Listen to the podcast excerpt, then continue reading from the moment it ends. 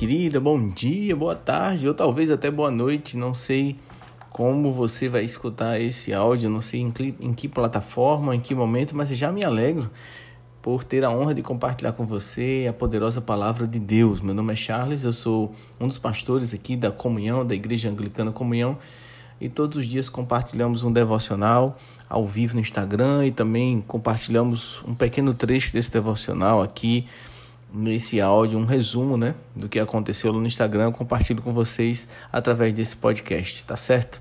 Eu quero compartilhar com você a palavra do Senhor de hoje.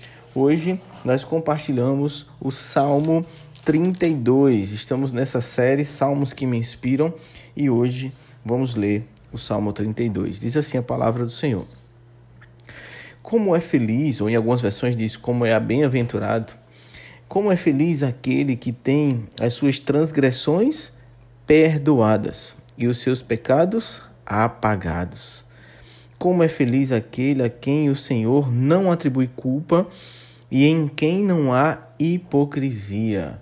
Eu queria já dar uma pausa aqui porque eu acredito que esse trecho desse, desse salmo ele já é muito impactante ele fala muito sobre perdão, né? Sobre Deus ele perdoar as nossas transgressões e os nossos pecados serem apagados. Em algumas versões diz cancelados. Isso é incrível porque é, traz para nós que somos tementes a Deus é, não mais uma perspectiva de medo e uma perspectiva condenatória. É, você já deve ter experimentado andar de carro e quando a gente anda de carro a gente tem algumas regras a cumprir. É, e e às vezes a gente passa um pouquinho da velocidade, do limite da velocidade da via. Talvez você sem querer já passou numa lombada daquela eletrônica, numa fiscalização daquela, porque às vezes a gente, enfim, né, está desatento, pode acontecer. Mas é muito ruim quando a gente passa, a gente fica muito mal, né? É muito ruim você passar do limite. Mas esse termo transgressões, ele significa justamente isso: passar do limite, é, ultrapassar barreiras que você não deveria ultrapassar. E essa palavra transgressões remete a isso também aqui nesse salmo. Ele diz: Como é feliz aquele que, suas, que tem suas transgressões perdoadas. Então é como se Deus ele, ele perdoasse seu, os seus momentos de extrapolar os limites. Né? Cada um de nós já teve uma situação dessa, porque é da nossa natureza humana, às vezes, passar dos limites. E aí Deus ele libera perdão sobre essas transgressões. Mas sabe o que é mais incrível?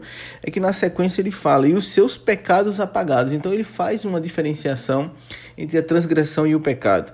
É como se a transgressão fosse você justamente ultrapassar o limite, mas o pecado em si é como se fosse o registro daquilo que você fez.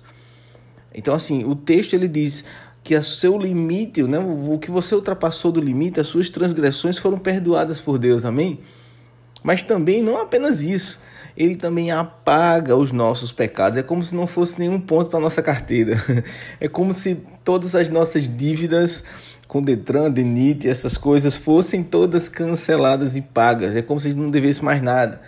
E esse é o nosso Deus, esse é um Deus que nos perdoa que libera, sabe, a nossa vida para ter uma vida livre, não uma vida de peso, não uma vida, sabe, onde a gente recebe uma culpa e leva ela para o resto da vida. Não.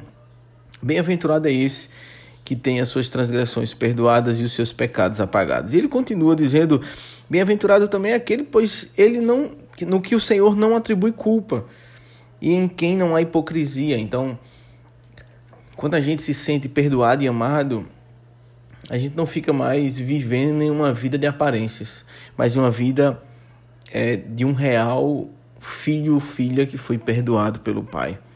Agora o texto ele vai, ele continua trazendo algumas ilustrações e algumas verdades a respeito de quando a gente não se arrepende, o que, que acontece? Quais são as consequências? Porque isso vai além de um perdão, sabe? Vai também além de uma desobediência qualquer. Esses pecados eles trazem consequências. E se a gente manter isso escondido, isso é um problema. É o que diz o verso 3. E enquanto eu mantinha escondidos os meus pecados, o meu corpo definhava. Você consegue imaginar isso? O corpo se definhando, se destruindo, se decompondo. Esse termo definhando é como se fosse algo de dentro para fora. É como se fosse esfalecendo, sabe como é? é? E o texto ele vai dizendo, né? é, o meu corpo definhava de tanto gemer, pois dia e noite a tua mão pesava sobre mim e as minhas forças foram se esgotando como em tempo de seca. Uau! Isso é quando a gente não quando a gente não compartilha, quando a gente não confessa. Ele diz é quando eu escondi os meus pecados. Tem engraçado porque eu ouvi aqui uma outra versão, ele diz bem interessante, ele diz assim: "Quando eu calei os meus pecados, isto é, quando eu não anunciei para Deus, quando eu não pedi perdão, o texto ele diz: "Envelheceram os meus ossos". Uau, que incrível isso, né? Envelheceram os ossos, é como se fosse de dentro para fora, é como se algo fosse, sabe, envelhecendo de dentro para fora. Imagina só, você ter a sua pele toda, sabe, firme, mas os seus ossos foram envelhecendo de dentro para fora. Você já viu esse tipo de, de cupim quando ele vai, sabe, comendo a madeira de dentro para fora? E às vezes você pensa que a madeira tá boa, né? Porque externamente ela tá tá ela tá de uma forma visivelmente saudável, mas por dentro ela tá oca, porque já foi toda corroída. É mais ou menos isso que o salmista quer dizer, né? Que se eu esconder o pecado, enquanto eu calei o meu pecado, os meus ossos foram envelhecendo pelos meus constantes gemidos todos, todos os dias. É muito interessante isso.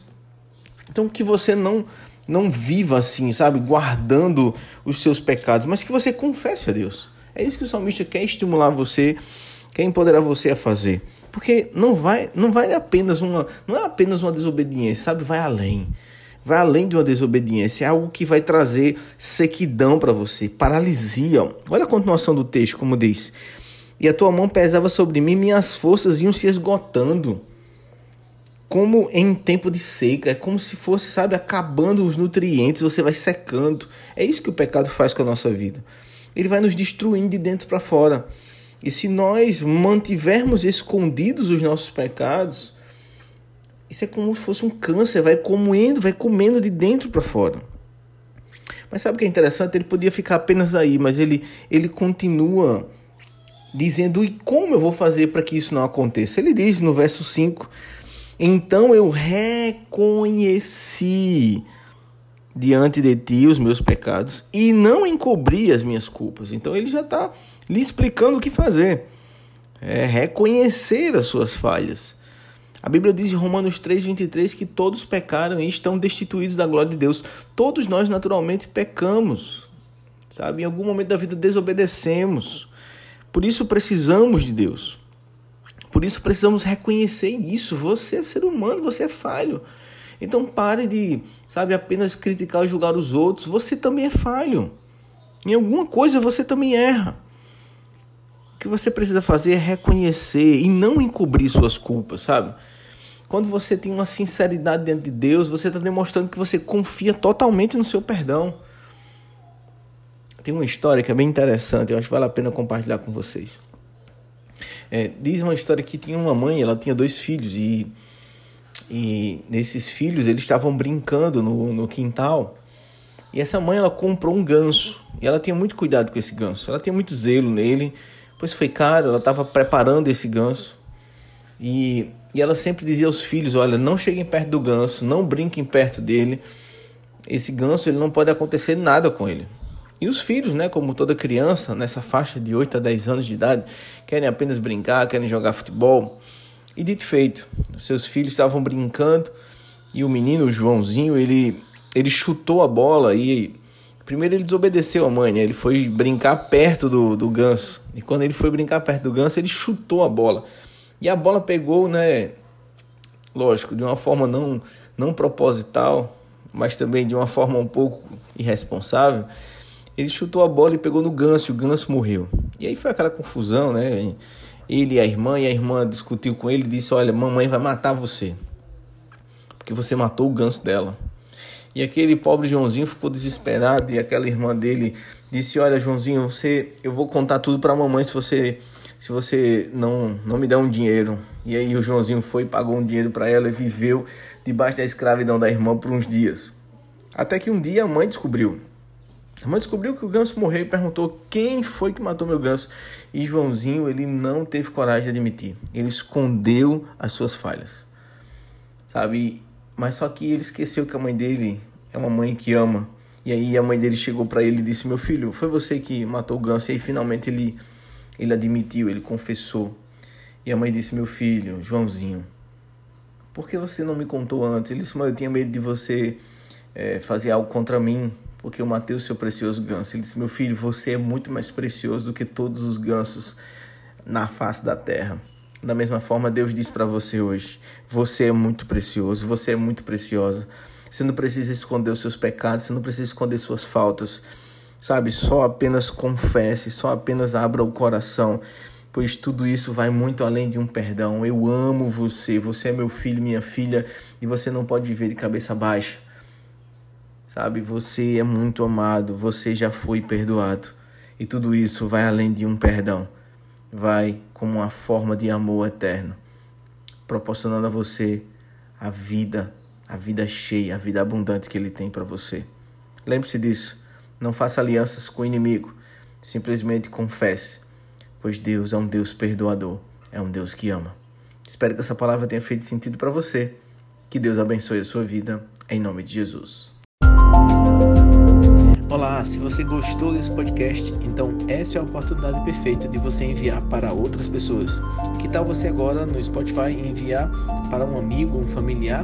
Ou se você está no WhatsApp, envie no seu grupo da família. Não deixe de abençoar essas pessoas com a poderosa palavra de Deus. Amanhã tem mais e espero ver você. Deus abençoe.